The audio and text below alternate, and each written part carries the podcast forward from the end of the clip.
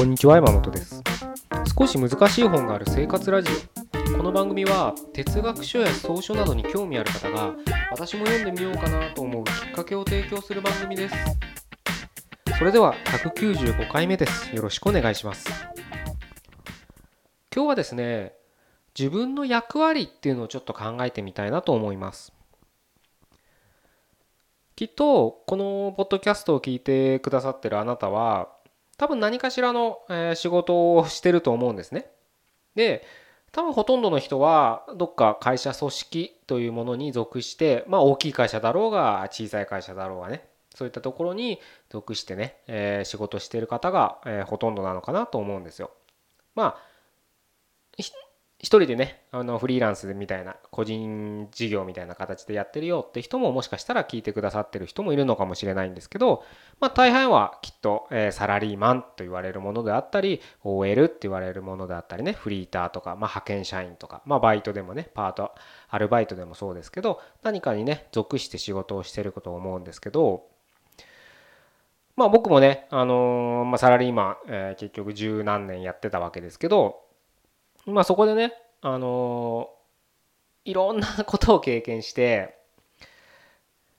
ね、結局、まあいろんな辛いことってあると思うんですよ。で、特にその人間関係のストレスっていうのはやっぱ一番大きな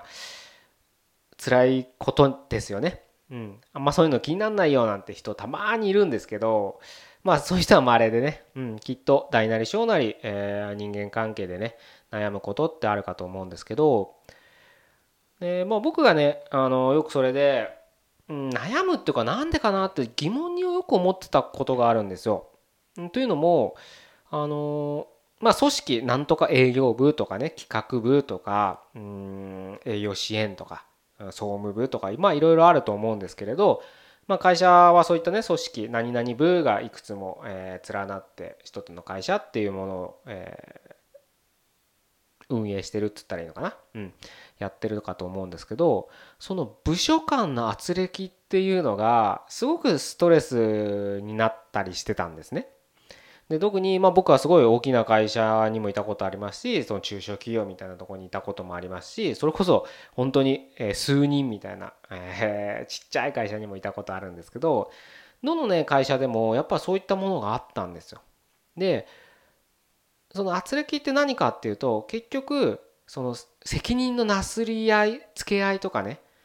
もしもしくはそれはうちの仕事じゃないそっちの仕事だろうとかねそういうなすりつけ合いが本当ねすごく面倒くさかったんですよ。まあ確かにうん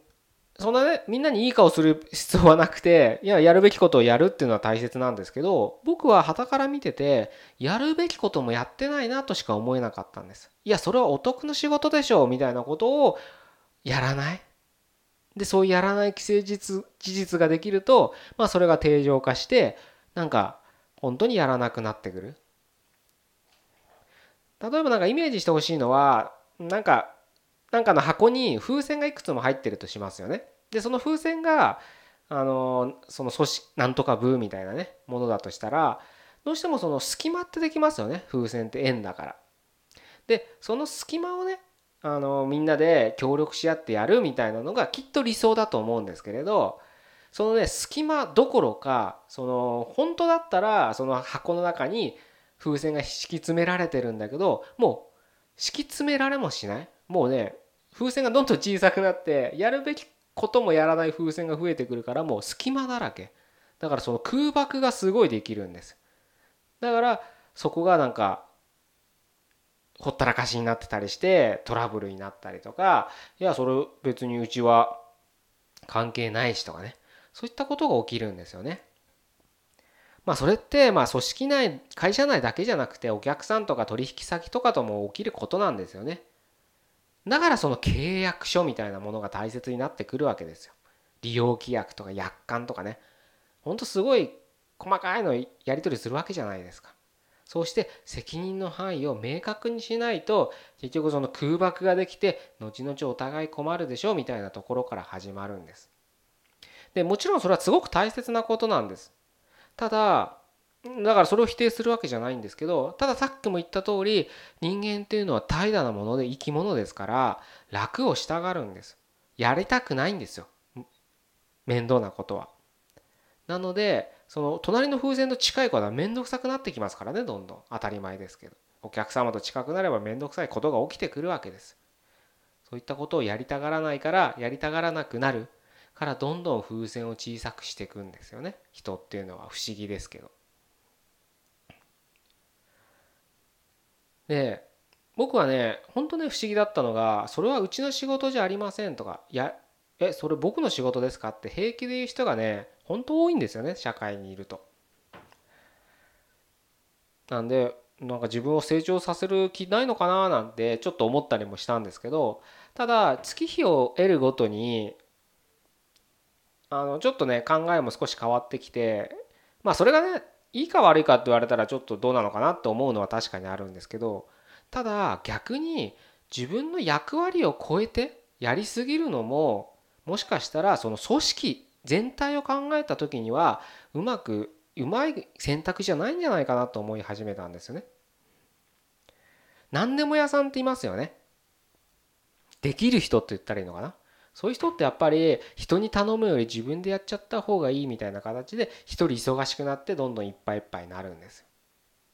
任せればいいんですよ任せられる仕事は。でもその空爆を自分で拾ってやってしまう。でやれちゃうからどんどん忙しくなる。でどんどんストレスも溜まってなんかおかしなことになってくるあのまあ自分がね僕自身がそのできる男かどうかはわからないけど僕は結構そういうタイプだったんですよ結構やれちゃうからどんどんどんどんやってしまう、うん、結構面倒くさいから。あの風船小さくしてる人たちって思考が固まっててへ理屈な人が偏屈な人が多いですから会話するのも疲れちゃうんです。で僕は結構その人にお願いするのってあんま得意じゃないタイプなんでなんかすごくまあそれは僕の弱いとこなんですけどなんて頼んでいいかって悩む時とか相手のタイプとか見てなんかめんどくさいななんて思ってしまったらもう自分でやってしまうっていうのが多かったんですけどただやっぱりねまあ中小企業とかそのレベルだったらそれでも成り立つんですけど本当大きなね会社もう隣の部が別会社みたいなねぐらいなイメージですよ。そういう大きな会社で仕事したりとかしてると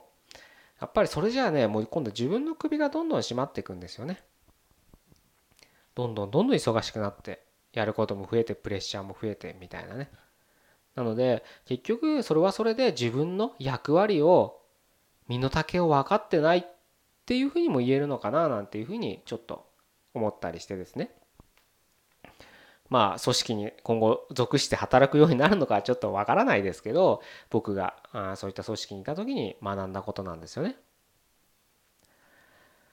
でもちろん理想論ですけどね会社なんてまあ外から見たら分かんないですけど中から見たらまあ本当にいびつなね、えー、もので回ってるはずなんですよどんな会社でも。本当周りから羨ましいななんて思う思うね組織だって中に入ってみたらそうでもなかったりするんですよね。なので、隣の芝生は青く見えるですよね、まさにね。で、ちょっとね、話が飛躍に聞こえるかもしれん。飛躍なのかなちょっとわかんないけど、例えば組織って考えた時に、僕らの体も組織だと思うんですよ。どういうことかっていうと、例えば心臓があったり、肺があったり、胃袋があったり、膵臓とか肝臓とかね、腎臓とか腸とかあるわけじゃないですか。彼らは彼らって言ったらいけないのかな？それ内臓は自分の役割を全うしてますよね当たり前ですけど胃袋が「いや俺もっとできるからあの腸の仕事も俺がやるよ」とか言わないですよね。胃袋は胃袋がやるべき仕事を全うしてるんです。腸は腸がやるべき仕事を全うしてるんです。だから体の組織っていうのは調和が取れてるんです。全てが自分の仕事をきちんと全うするから全体一つの子として成り立ってるんです。決してねさっきも言った通り人の仕事まで取ろうとしないですよね。逆に何か病気とかでその機能がおぼつかなくなった時に一つの子として病気って形で現れて調和が乱れるわけですそう考えるとやっぱりやらなすぎもダメだしやりすぎもダメってことなんですこれ難しいですけどね。そのやりすぎってじゃあどこなんだとかやらなすぎってどこなんだっていうのはやっぱりすごく難しい判断が必要にはなりますけどまあそういうことなんです僕は結構自分に到達って形で圧をかけてプレッシャーをかけてやっぱりその今の自分を超え出ようっていうことをするべきだと思ってますけどそれもやっぱりやりすぎるとハーモニー調和が崩れるんです。精神が崩れたり体調が崩れたりするんです。そこの見極めはやっぱり自分でするべしなきゃ自分でしかできないですからね。うん。そこがすごく難しいですけれどうん。やらなきゃいけないことなのかなと。判断しなきゃいけないことなのかなと。いうふうに思いますね。僕は会社を、え何社も変わってますけれどうん。まあ偉ね。そんなあの誇れたことではないですけど今その思うとやっぱり調和が崩れてる時にもうやめる決断をしてるんです。やっぱりずっとね不平不満とかあるわけですよ。口に出す出さないは別にして。でもやっぱりそれなりにね仕事という面ではやりがいがあることもあったしやりがいがない仕事ももちろんいっぱいありましたけどそれなりに、うん、あのやってたわけですけどで辞めるって決めた時はやっぱりねもうここにいたらおかしくなるっていうギリギリのラインなんですよ。それは体がおかしくなるのか精神がおかしくなるのかわからないですけどもうダメだっていうラインがやっぱり来たんですよね。うん、そこはね自分の調和をね乱してまでその環境に僕は入れなかったでもちろんね上手い人はちゃんとそれをその組織にいながらもその自分の調和を保てる人がいるんだと思うんですけど残念ながら僕はできなかったからもうその組織っていう環境を変えざるを得なかったんですね。その中で何か頑張ってあの自分を変えようって気にはならなかった他人は変わらないですから絶対他人なんて変えようなんてその頃から一切思ってなかったですから変えるんだったらもう自分のそのリズムというかうんさっきの言ったねバウンダリーじゃないけどそのやれるべきことやらないべきやらなくていいことっていうのをいろいろね自分の中で臨機応変に考えて、うん、やる、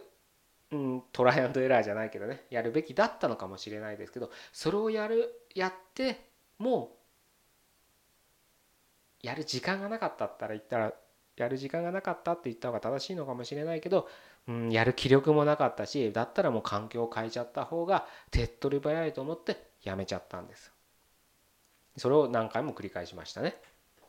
まあ偉そうなことは言えないですけれど。是非ねあのー、すごいやっぱいっぱいいっぱいになってる人ってすごく多いと思うのであのー、まあ、僕のこの話が参考になるかわからないですけどその自分がそのじゅ体だったらその胃の部分だったり腎臓の部分だったりみたいなイメージしてもらうと分かりやすいんです。やっぱりあなたは従前に機能しなきゃいけないんです。でそのあなたが従前に機能しなかったらやっぱり調和が崩れるんです。それは何の調和かっていうのはもうご想像にお任せします。大きな範囲で捉えてもらってもいいし会社って範囲で捉えてもらってもいいし家族みたいな範囲で捉えてもらってもいいんですけれどやっぱりあなたという子は従前に生きなきゃいけないんです。それを生きるのがあなたの責務なんです。ぜひねあのー、自分の機能を従前としてね生かすためにどうしたらいいかっていう時にちょっと今日お話ししたねあのヒントになってるかわからないですけど話を少し、えー、きっかけにしていただければ嬉しいなというふうに思います。じゃあ195回目今日は以上で終わりたいと思います。ここまでどうもありがとうございました。